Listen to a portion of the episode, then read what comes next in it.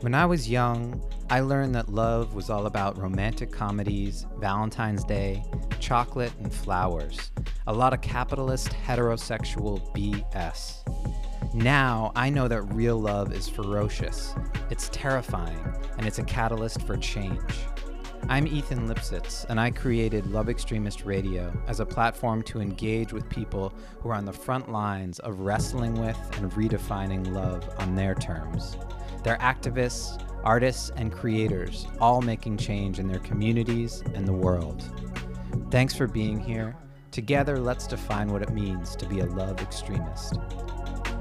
Love is the truth. Love is the truth. Love is the truth.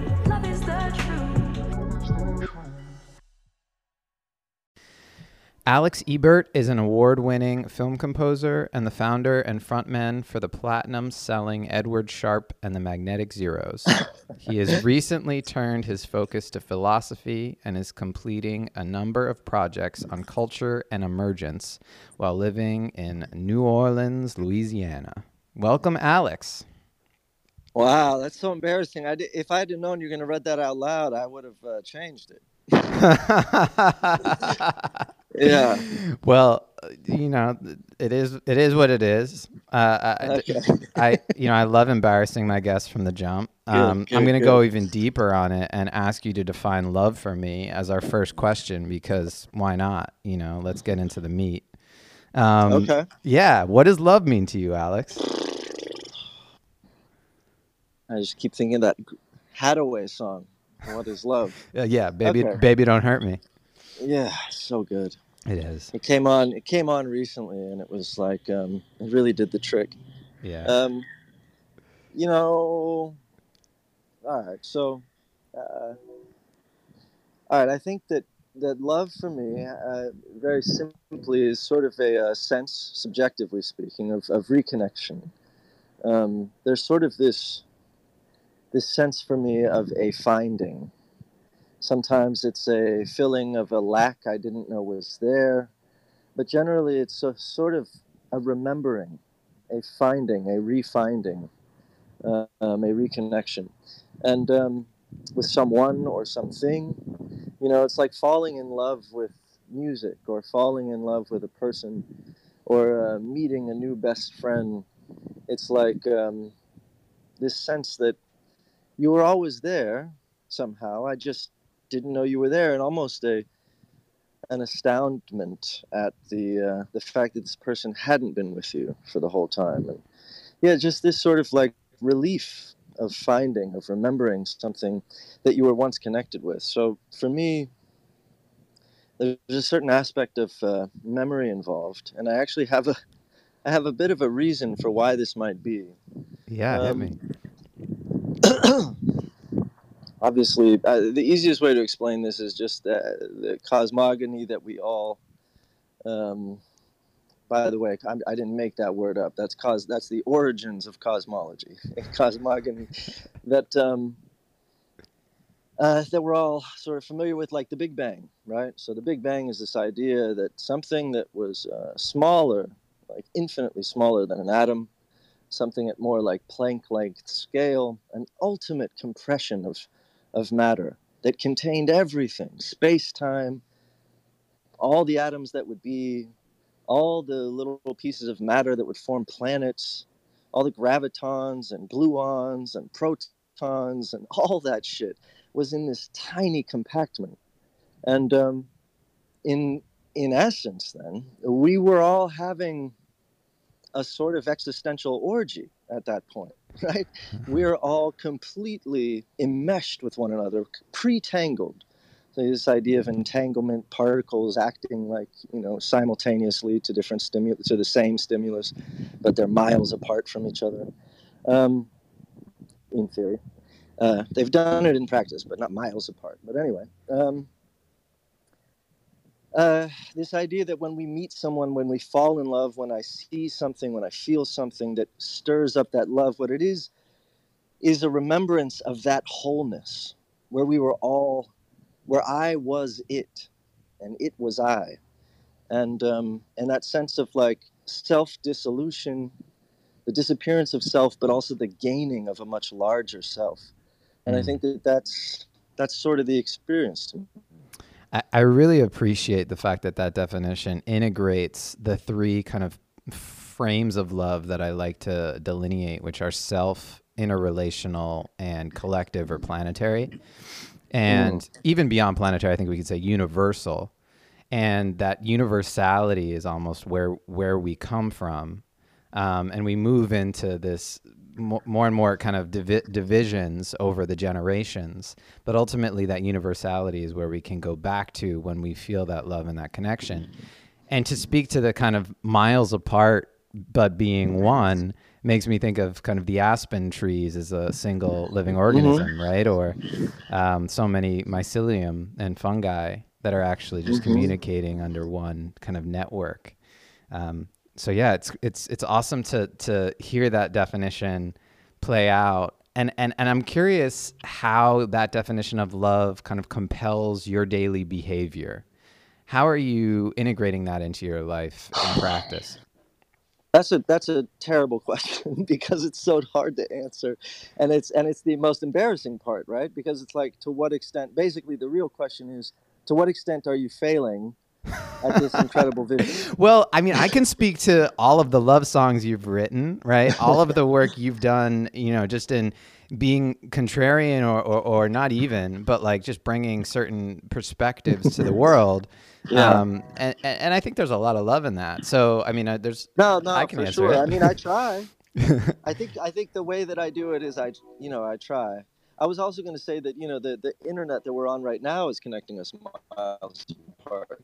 Yeah. L.A., New Orleans, um, somewhat instantaneous. Anyway, but I'll I'll try and answer your question. Um, um, I think that the way that the way that I well the way that it affects me on a daily basis, uh, if it's a good day, is it lends me some fearlessness um, that I can tap into this totality.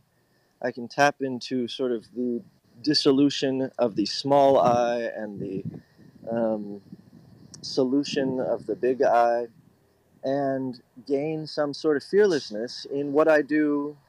Uh, you know, uh, what I do that might scare me, or things that uh, might hurt, or uh, something that embarrassed me, or uh, an emotional pain that I went through.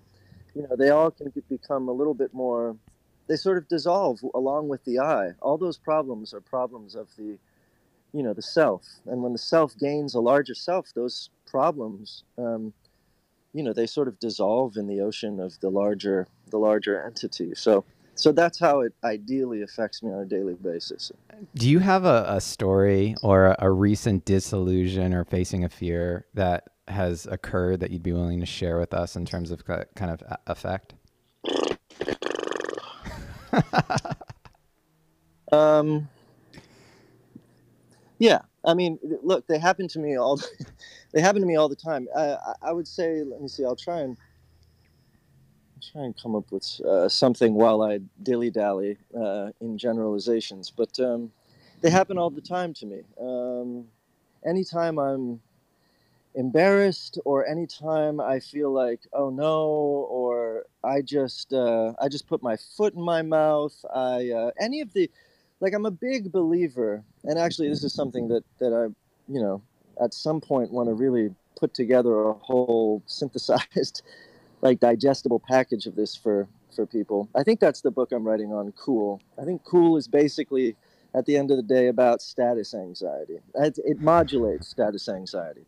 And so, you know, there is an immense amount of status anxiety that guides us all uh, invisibly. Like when Adam Smith talked about the invisible hand of capitalism, well, that actually the actual invisible hand is status anxiety. Um, you know, and everything from formalities to handshakes to um, oh, what will they think? To I hope I, you know, all of this stuff associated with remaining in the good graces of the tribe to which you belong. All of that stuff that has to do with being safe, all of that stuff, which is essentially a f- driven by a fear of death, a fear of being ostracized from the clan Mm-hmm. and dying in a freezing tundra by yourself. Uh, that's all that biology that's still at play, um, is is is is guiding us on these like little imperceptible levels. Like right now, I'm a little anxious that I'm talking to you. Why? Because I have this sense that maybe some other people are listening, and uh, you know, I'm going to be judged. All of this stuff is at play all the time, right? And so, the thing, the thing that where I use this dissolution into the larger self as sort of a, a fearlessness, is where I think, well, fuck it. Yeah. Like you know, at the end of the day, fuck it. At the end of the day, quite literally, the sun goes down. At the end of the day, I dissolve back into the larger self. Um, and, you know, so yeah, Yeah. that's how I use it. I, yeah. I, I like to say at the end of the day, it's the end of the day. You know. Mm-hmm. Um, you know, it's it's fascinating, like this this idea of, um, uh, I guess, like death as being this ultimate fear and and and social isolation. And I wonder, you know, it's also there's this comfort in knowing we all, you know, when the plane's going down, we're all going down with it. Like we, no one's going to escape death at this point. And so it's kind of this like great equalizer. And I wonder if there there are fears or graver concerns that exist while you have your body, while you have the delicacy of life, um, before you die, that that you face on a regular basis and influence your behavior.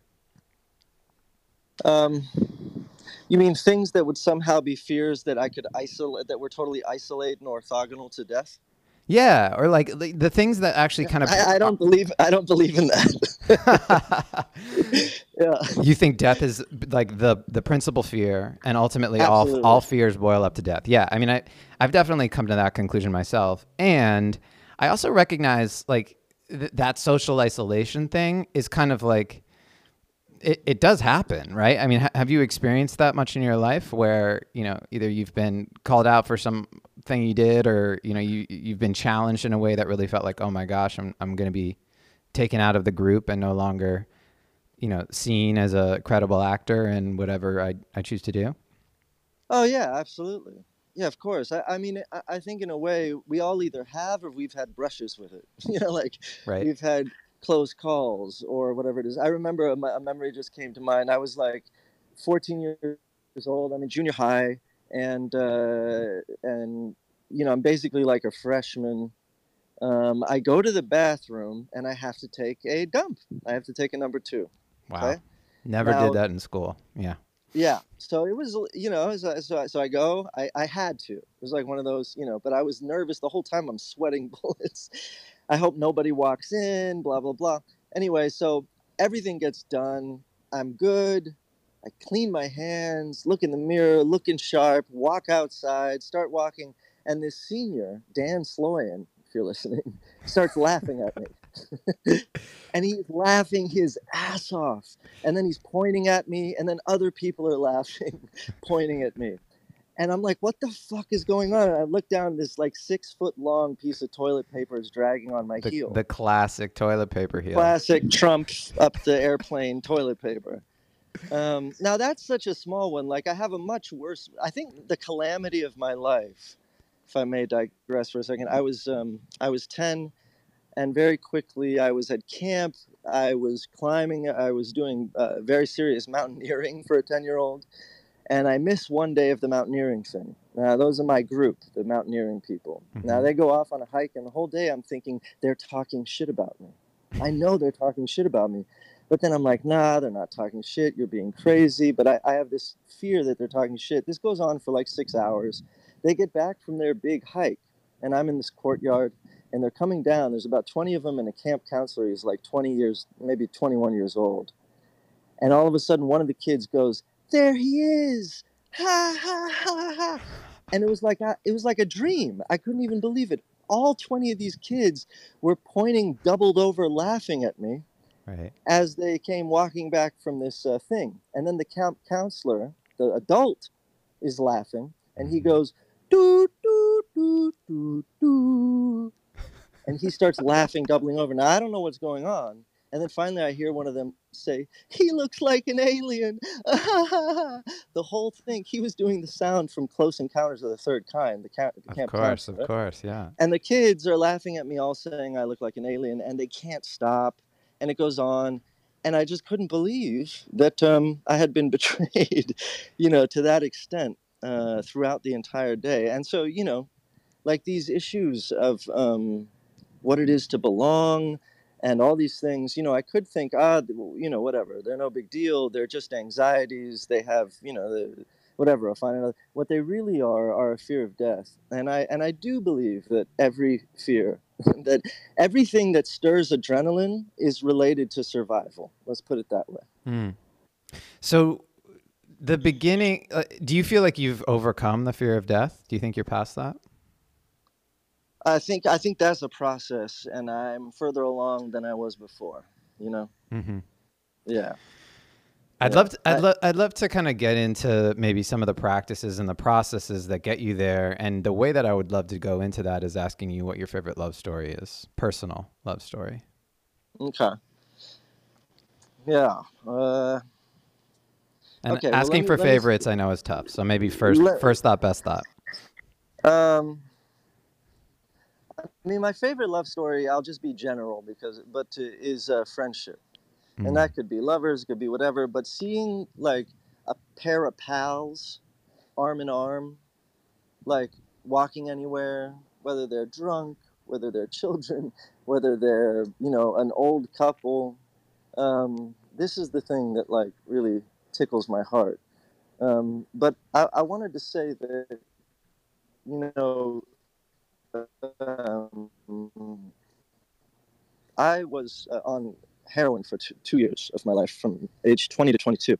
And I went in AA. And by the way, speaking of a death initiation, that, that's what I was unwittingly doing to myself. I was trying to put myself through a death, death initiation because we have none in this society. Mhm. But, um, and, uh, and I got sober and all that. But the only thing, I, you know, I, I really wasn't, I really wasn't over it. I really felt like I needed to cling to, to AA and I need, I, I really felt the fear um, until I confronted death. And then after I sort of confronted death, um, and at and those days I was like a hard-boiled, you know, um, scientism physicalist. Like I was like, there is no spirit. Fuck all that. Like I was very aggro and sort of punk.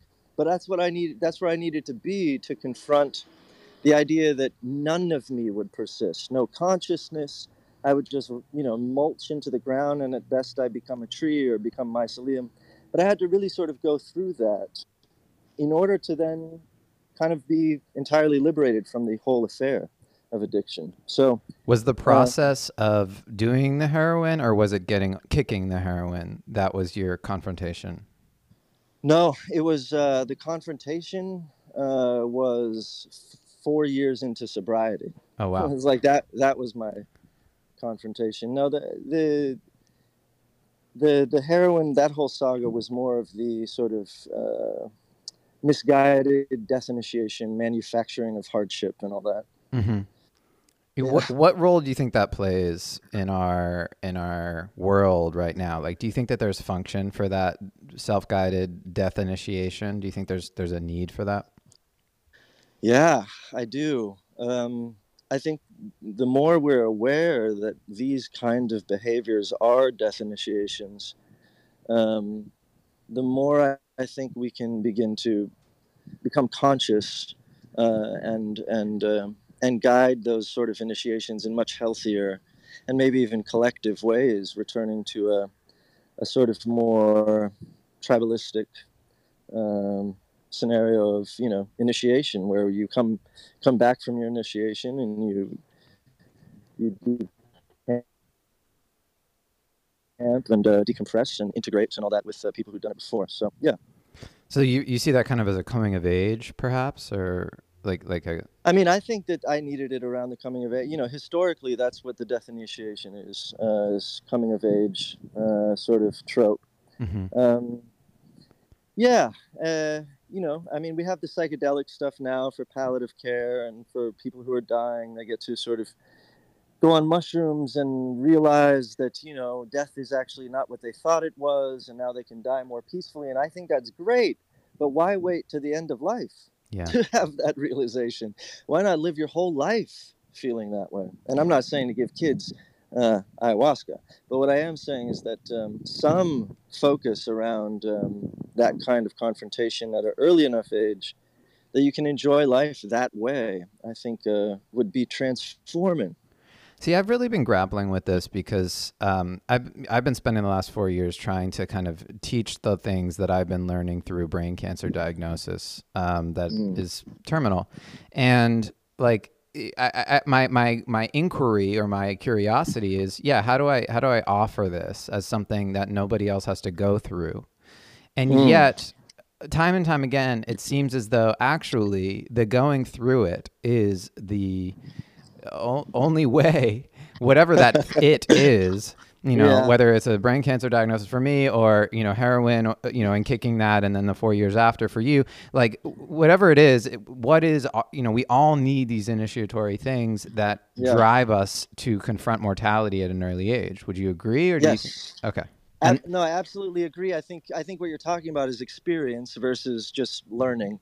Right. and um, and that lived embodied experience of that confrontation you know can be manufactured in really safe ways. I mean um, you know i don't know whether it's like a, a walkabout or an- a vision quest or a um, you know just like a who knows? Well, like we let's get creative but we've lost it you know? I mean now we have the bar mitzvah and collegiate hazing. No no offense to the bar mitzvah. That's that's legit. Learn, learning all that torah all I got was a Fender. Strat, bro. That's all I got out of my bar mitzvah. right right so but you know um uh quinceañeras they've really been watered down to present giving and um you know we could get a little more creative with that and have it be fun and i i, I think we need to not, not shy away from this because you know I, as i've told you and we've talked about i found a terribly interesting uh, parallel between um cancer cells uh, Right. which you know all about Yeah. and um and uh and a refusal to die Hmm. a, a refusal uh, to, um, in the case of cancer cells, submit to apoptosis, which is programmed cell death. All healthy cells um, need to be ready for uh, apoptosis and accept it if they become, you know, um, deleterious to the body. But cancer cells refuse that. They decide not to die, and that's actually what makes them cancer cells. And then they, you know, proliferate and um, anyway, I just found that interesting in the context of our capitalist society. Not to be that guy right now, but Right. um, We're all in the petri you know, dish. It's all very interesting. Our desire, our, you know, we don't we don't want to be sad. It's good vibes only, right? There's a cancerous vibe. Um, we don't want to confront death. We put all our old people in, in old people homes. That's an avoidance of death. That's very cancerous. We, we want infinite growth in our business. That's very cancerous. It's like, um, you know, sort of obvious. Yeah, extraction. Yeah, it's all Mhm. happening.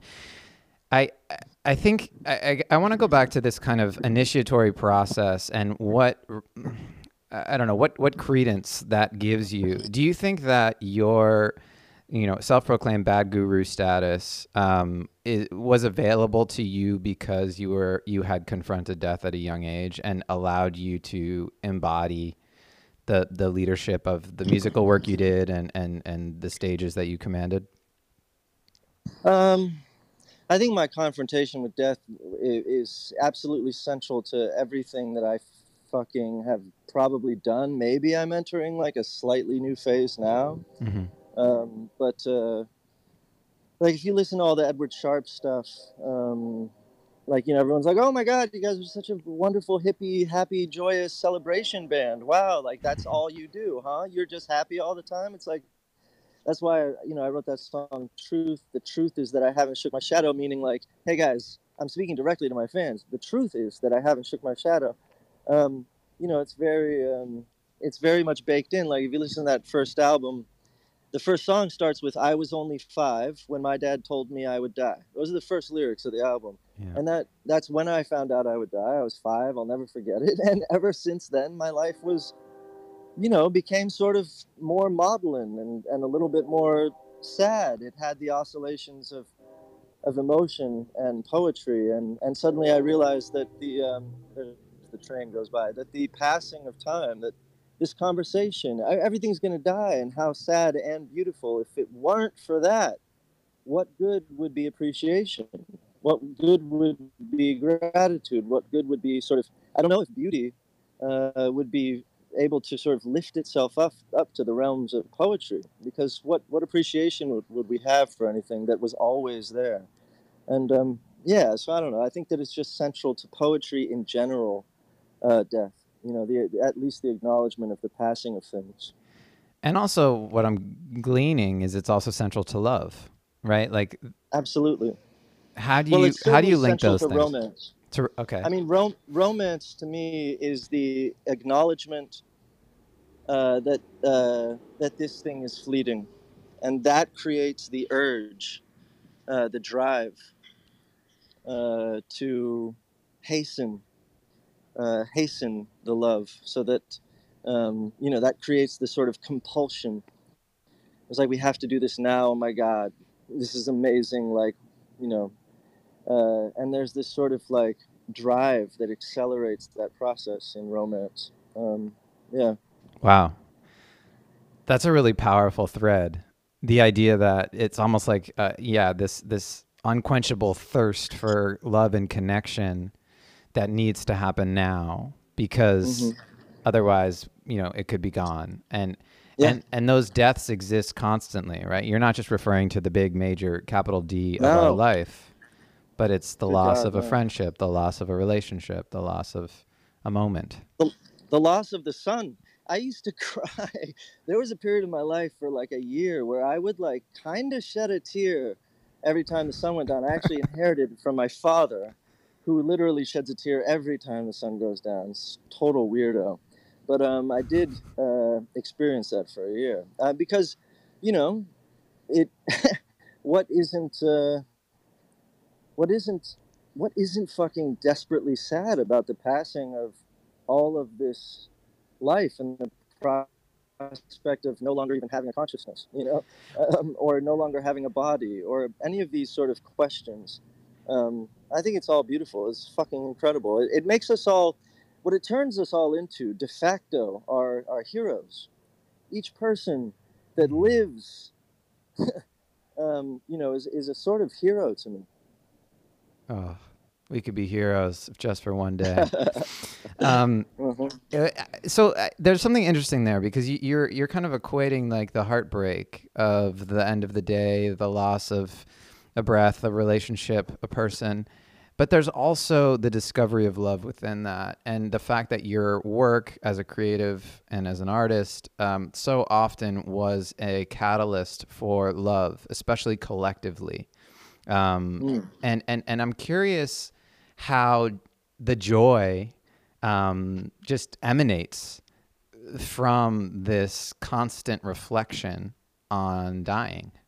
You know what? It emanates from the confrontation with the edge with the confrontation with the unknown with the confrontation with uh, with death with that obliteration of self because there's nothing more religious uh, the more defining of the religious experience than um, the dissolution of self into let's say god right? Or the universe or source or whatever fucking clan you're from and whatever lingo you want to speak.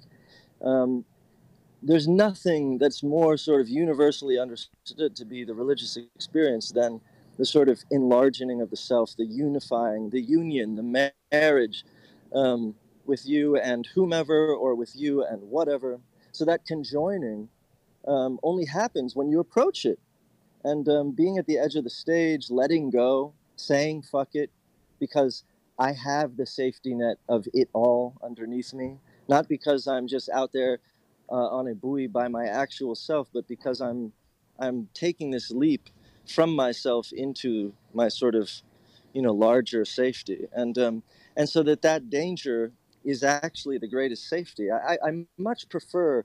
I'm much more myself on stage than I am off stage. I'm much more racked with you, you know senses of status anxiety and awareness and all this stuff. When I'm on stage, I'm in the zone. I'm hardly thinking. Right. You It's know what I like mean? it's the flow state and it's the Yeah. And it's the connection to something greater and the co-creative nature of that experience. I so I often associate kind of co-creation and love, you know, whether it be making love Yes. to co-create a, a child or to create a, a project or any type of co-creative expression and performance and and yeah, being in a band or, or leading something like that is some of the most profound um, ways to get into that zone Do you have practices that you that you engage with on a regular basis that that bring you Yeah. there? Yeah, yeah, sure. I can share a few. Uh, I don't use all these now. I use I tend to use like one at a time, but I'll just give you a little. See if I can remember a few. Yeah. Uh, one really easy one is to simply defocus your eye, like basically cross your eyes and stare at the space in front of you, um, and um, and just f- focusing on that, uh, putting your attention um, on nothing, um, is an amazingly easy way to sort of help kickstart a dissolution of um, of all of the definitions you have of yourself and the things you're worried about, and and to just sort of marry uh, with everything. I, I have a lot of a lot of love for nothing. Nothing is very much something. Um, yeah, there is no nothing. All that negative space is uh, perhaps even consciousness, in my, my view. But anyway, uh, here's a good. Here's an interesting one.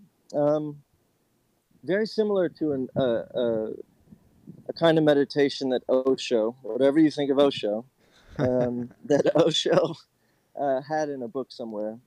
But I, I happened on something that was sort of similar. So before I go on stage, another thing that I started doing when I started smoking weed again was using weed to make me more nervous before going on stage. Huh. The idea was I started to notice that I started to get so sort of comfortable on stage that I could go on stage slightly nervous. That's how I knew that I was too comfortable on stage. And what I mean, what I mean by that is when I would feel completely overwhelmed with nerves, there was no way I could do anything except let it all go. Mm. If I was feeling just a little nervous, I could deal with it and sort of keep it at bay while I was on stage. So I would smoke weed to get myself as absolutely nervous as possible, stat like stat like you know anxiety wise, to the point where, where you know, all right, you're on stage in three minutes. It's like, okay, I have no choice now but to let all this go. So I'm not necessarily recommending that for anyone, but instead, what I'll recommend is this Osho meditation, which you can try and see if you're one of these people that would benefit from this kind of thing. So what it is is if you're sad or you're angry, and I've done this one many times and it's worked every time, but that's just me. Um, and you feel like you're not going to kill yourself if you tried a little thought experiment, then you can do this. And that's real too, by the way. Uh, get more sad. No, sadder than that. Sadder than that. Sadder than that. No, you need to. You need to feel. You need to tell yourself you're the, the, you're the saddest person in the history of the universe. No, you're even sadder than that, and you just become completely the most destitute version of yourself possible. And at some point, it's going to suddenly crack. It's going to become absurd. You're going to sort of artificially push your sadness past a break point, beyond which you suddenly become the witness. It becomes not a part of you, it becomes sort of an act. And it helps to create that sort of like witness state where you're not your, you're sort of not your sadness Mm. um, or at the very least, it it's not that you're not your sadness; it's that you're your sadness until you're not. That's what I mean. Mhm. Um, so it's like you know, if you, if, well, I'll speak for myself. Um, being traumatized, let's say, as a kid, and I grow up and I don't fully deal with it, or having a fear of death, but I don't fully deal with it, I'll just end up living with that for the rest of my life. The only way to get rid of it is to fully deal with it. It has to sort of expend its kinetic energy that it has stored up, and um, and there's ways to sort of um, accelerate that uh, that ex- that expulsion of their energy by by you know I mean therapy is a good example. Like I do somatic therapy right now, mm-hmm. and we dive right into you know, you take a breath and you tell them how you're feeling, and then you say, I have a knot in my shoulder. They say, All right, relax into that. And suddenly memories come up. And it's all about deep diving into these little nooks and crannies guided by the somatic body that bring up these memories. And then you deal with those memories. They're never great memories, by the way. it's a, I'm never I'm never like, oh, I have a pain in my shoulder. What's coming up? Oh, this amazing ride at Six Flags. Um, you know, Different kinds of rides.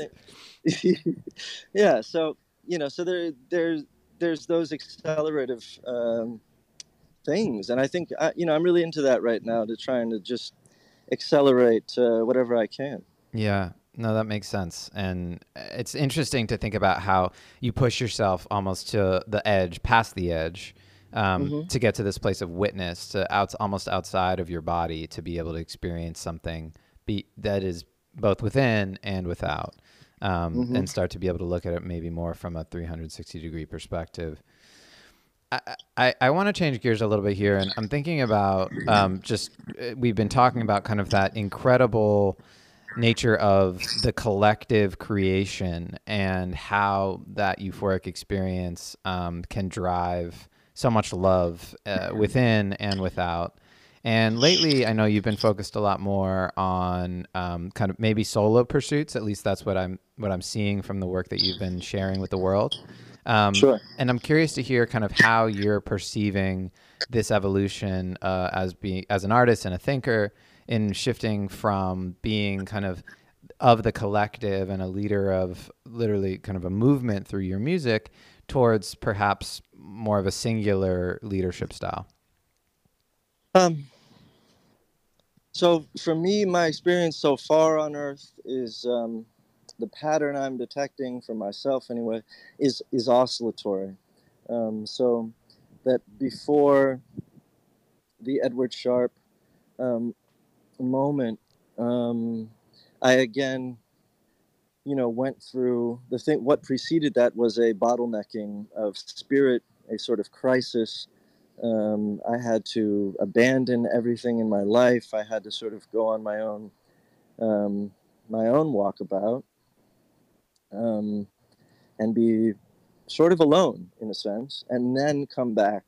And so I think what's happening now is a similar thing because what happens when you do go out into the desert, or you know, there's so many parables about they're going out, they're going up onto the top of the mountain as a monk and coming back, and the desert and coming back. And um, the thing that, that happens when you do sort of go out on your own is that um, you tend to commune more with the universe than you do with your friends. Mhm. and um, you tend, there's more time for reflection and, uh, and these sorts of things. So I, I think that I'm coming back it's that um, I'm I've, I've taken a little trip to God to pick up some pick up some new goodies and see what I can find if I find anything worthy of uh, trotting back because ultimately I don't want to be um, a commodity. I don't want to be. I want to return to Edward Sharpe when I have something really special to show you guys. Mm. Um, I don't want to return to Edward Sharpe just because, um, you know, I could continue to iterate on the success of Edward Sharpe. Right. So the idea, the Yeah. commo- just to clarify, the commodity would be just playing the old hits, you know, on ad infinitum, you know, as a way Uh, to keep well, the dream alive. that's that's one way, but but I think the thing that I'm referring to more now is um, making another album. hmm So I can be cre- I could be. I'm I'm I'm being creative, but for Edward Sharpe to just get in the studio to make another album as a matter of course, where I, I don't think does justice to the impetus of Edward Sharpe to begin with. Like, you know, it was like a life saving and life changing event for me. That whole that whole period and and then that kind of that energy that burst ran its course Yeah. and so you know i'm just being sensitive to that and waiting for the next burst of course i could continue and just put out some hits that sound like home um, but uh, i just don't want to Well, and there's also something in embracing the death of that moment to allow for a birth of ano- another one. Mm-hmm. Yeah. Um, and I appreciate I appreciate the oscillatory notion of how you're approaching your creative practice and your output. I, and I think it leads us really nicely into life purpose. Um, and for those of Oh, us yeah. who are, you know, have this big question mark, life purpose, what's this all about? And I think just one thing that I'm gleaning from this conversation and something that I think about a lot is it's not a fixed destination. There isn't uh, a lighthouse that at the end of the peninsula that we're going to, and once we're there, we can stay there, and life purpose has been achieved. It's this ongoing journey and oscillation and pattern and, and, and discovery. And once you get to the lighthouse, then there's, you know, the waves that you want to cr- cross on the boat. And, you know, there's so many metaphors for this. But Um, I'm curious how you consider this term life purpose and how you may, you know, support others in helping them start to engage with that idea or that notion of what's my purpose. Okay. Well, first I would try and di- disambiguate from, uh, you know, probably the toughest job is to disambiguate what our actual purpose is from the purpose we think our purpose might be.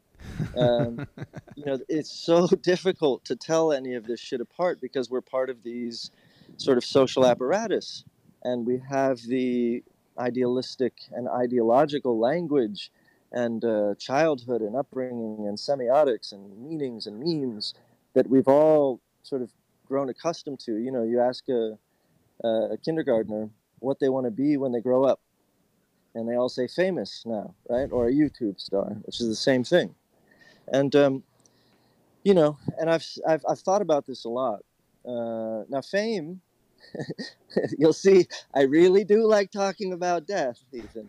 So, fame is probably the most classic and possibly the oldest example of um, uh, what's his name? Uh, there's some author who I'm blanking on right now, but what he would call, um, uh, God damn it, what's it? Sorry, what's it? What's it? what is it called when you can die? You are Uh, mortal. mortal. Thank you. Yeah. So he calls it an Im- immortality project. yes, Okay, of so- so course. right. Fame Right. is sort of is, is sort of one of the, the, the first immortality projects, and and it, and in some ways it's the most lasting and most um, most important, and I, possibly the like the most central immortality project that humans have ever concocted. So this idea of fame, of your face or your likeness or your being or whatever it is, some aspect or projection about you persisting beyond the moment, beyond the day, beyond your lifetime into other lifetimes, persisting ad infinitum. The whole Grecian idea of the hero, based on you know things like you know Homer's Achilles and whatnot, is that the hero does their their stuff on the battlefield for fame, but they don't get fame just by doing it on the battlefield. The way they get the fame is that they get the muses to sing uh, a threnos, uh, which is a, a Grecian for like a dirge, a, a, a- song about Mm. them. Without the muses singing a song about Achilles, Achilles doesn't get famous. so he needs the media. He needs the media to make him famous. And now we live in a wholly mediated world where everybody is their own muse, where we can just post shit and eternalize ourselves, make ourselves immortal, um, you know, at the click of a button. So uh, that was a long, scrambling rant uh, to say that um, that I have mixed feelings about about about uh, you know whether you know the validity to that. Like I, I have some sense that that consciousness persists beyond physical death. So in some sense, I'm like, okay, well, good for everybody. They're all getting. Uh, maybe this is going to make everyone feel safe. Maybe everyone will feel like, oh, you know what? Maybe this is the path to confronting death. That everyone gets to eternalize themselves, know that they're eternal, and then all that same pressure, all those same uh, uh, status anxieties that lead back to death, all the anxieties that roll back back to death will sort of dissipate because people will feel more eternalized. Now, unfortunately, that seems to not be the case, right? Anxiety is up, depression is up, suicide is up.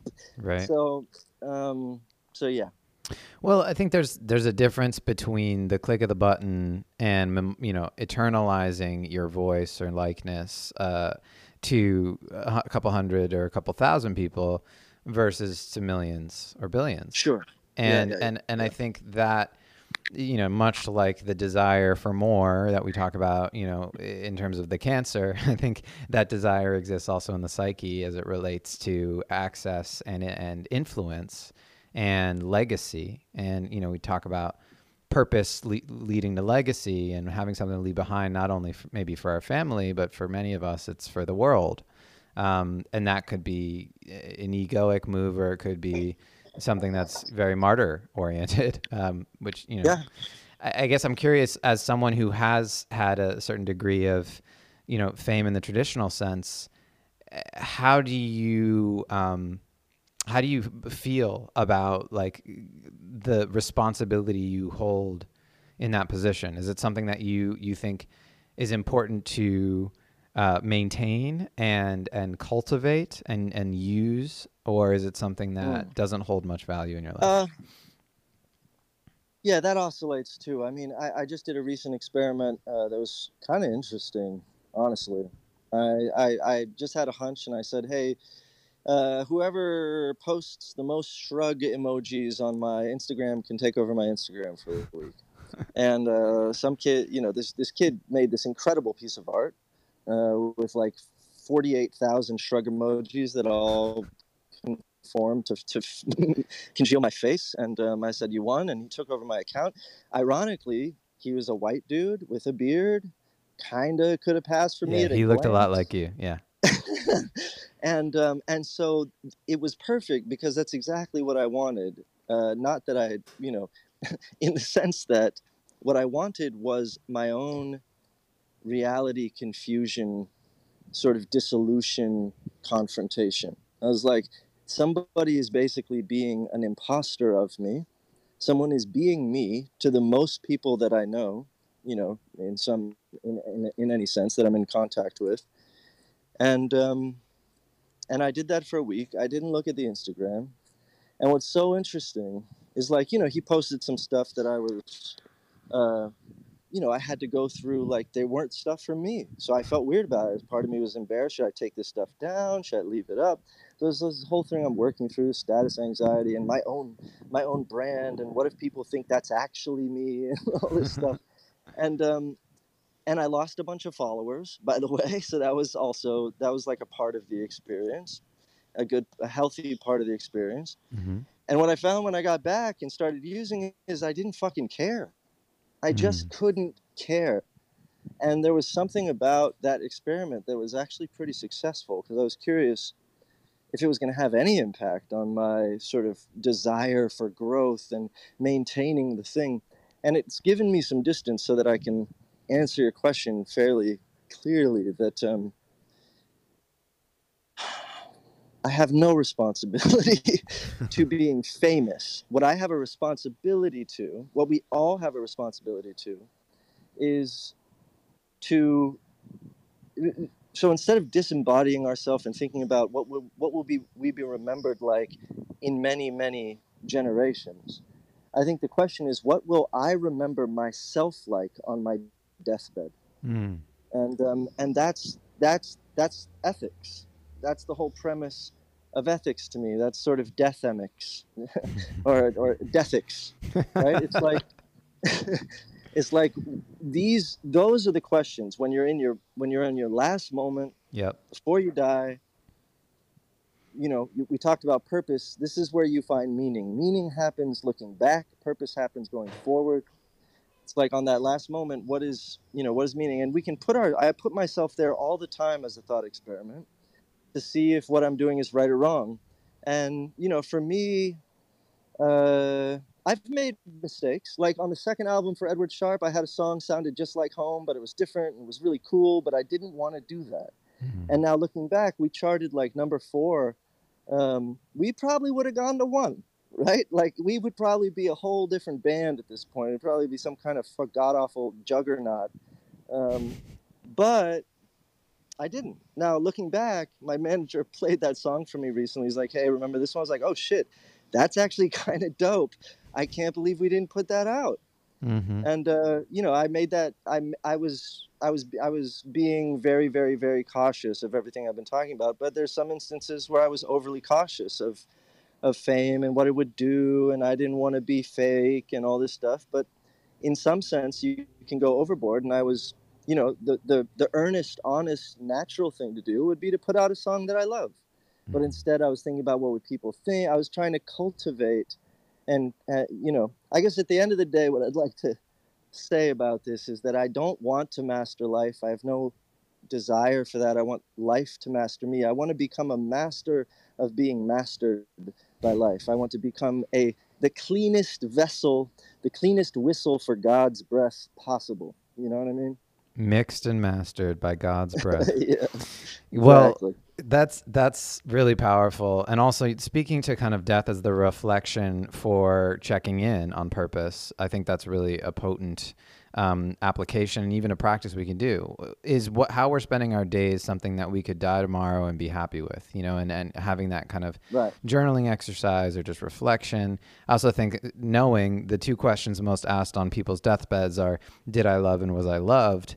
Um, I've kind of come to the conclusion that love is ultimately our universal human purpose and it's our superpower. And so our ability to engage with it and spread it and you know hold it and share it is uh, a purpose that anyone can adopt and I welcome you to do so and love extremism is all about that. But something that's that's come up through this conversation. First off, I want to welcome questions. Um, and I think the way I want to do this is going to be new. I'm going to ask you to back channel me your question. Um, and it, once you do, then raise your hand and uh, I'll check out the question and then we'll bring you up. But there's been a lot of people who don't have questions and come on stage. And so I'm just going to ask for a back channel first. And um, you know how to do that. And uh, we'll keep going in the meantime, see if anyone wants to pop up. Um, but I'm, I'm, I'm kind of interested in your perspective around this kind of relates to purpose and, and your mastering. What is the, the message that you think the world or your community needs to hear right now? What what are the things that you think are really important to get out? Uh, well, we talked a lot about about the death thing, so let me see if I can come up with something else. Uh, there's something on my mind. There's something on my mind. Um, hmm. I don't know. You know, like what I'm going through right now. I'll just kind of blab about what I'm finding important right now. Um, it's such a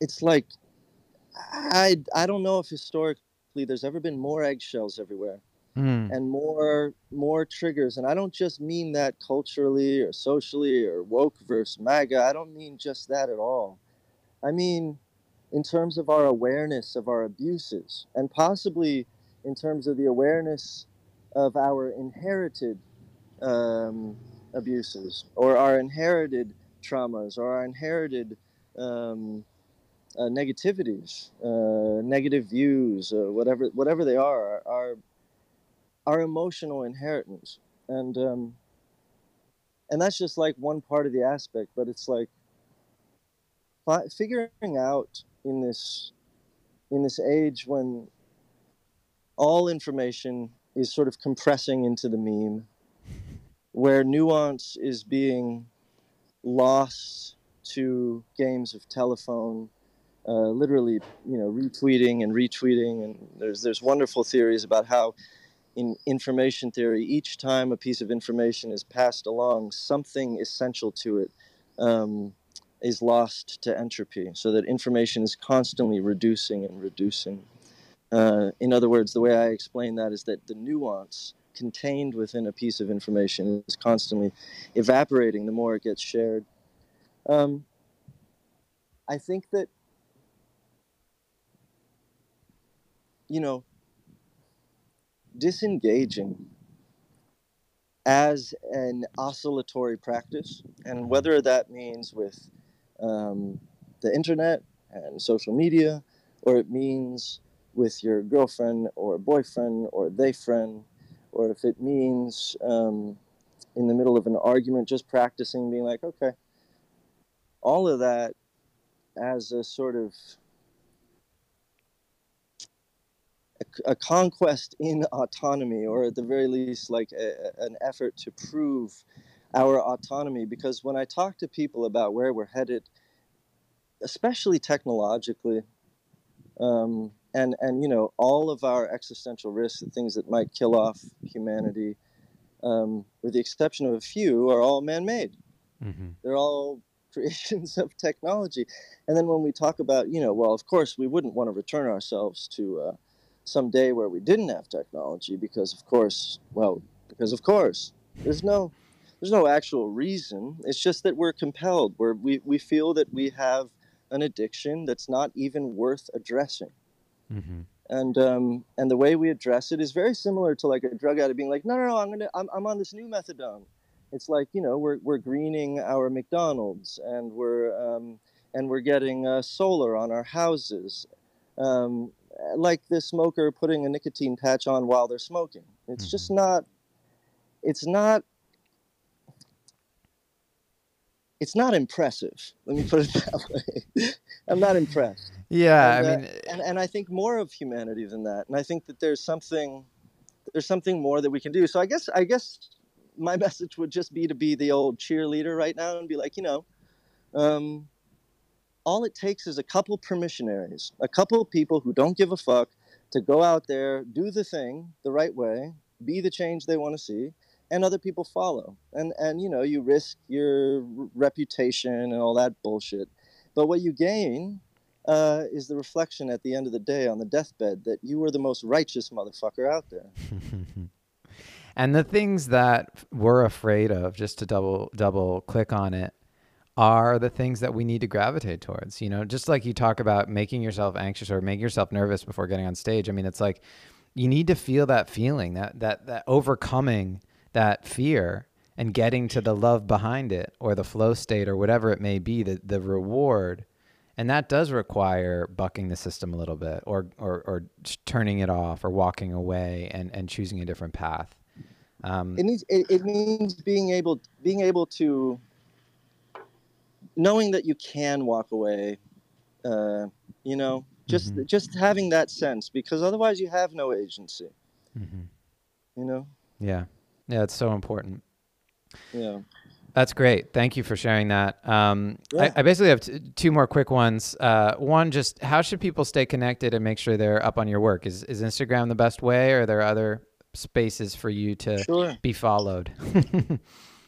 Uh, no, Instagram's good. Uh, uh, Alex underscore. I think that's I think that's on my. Uh, yeah, it's on your profile, Alex underscore. Ebert. Yeah, and we'll put it in. and then the- uh, Substack, badguru.substack.com. Badguru.substack.com. Love Uh, it. you can find some of my some of my writings. Some, the ruminations. And- Yeah. And, to take us out, what's your favorite love song? Um. I don't know, man. Uh, unfortunately, probably my least favorite love song's coming to my mind, uh, and that is uh, Paul McCartney's uh, love song. Oh God. Uh, oh, we could do yeah. better than that. All right, how about? Uh, um, the dog doesn't like it either. yeah, I'll say uh, I'll, I'll go. I'll flip. I'll flip McCartney and say, "Oh, Yoko." How about that? There you go. there you go. Paul would be very happy with that choice. yeah. awesome. All right. Well, everyone go blast Oyoko. Um, and uh, Alex, thank you so much for doing this with me. I feel like we could chat on a porch with some lemonade for hours, uh, but it's a joy to do it right now. Thank you so much. And uh, yeah, have a beautiful rest of your evening and uh, take good care, and we'll see you soon. Cheers, all. All right. Peace. Take care, everyone.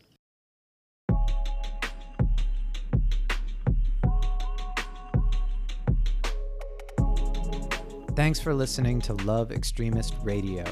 If you like this podcast, please leave a rating and review on iTunes. If you want to learn more about being a love extremist, check out www.extremist.love and follow Love Extremist on Instagram and Facebook. Find me also on Instagram at Ethan Lipsitz. Hope to hear from you soon. Peace.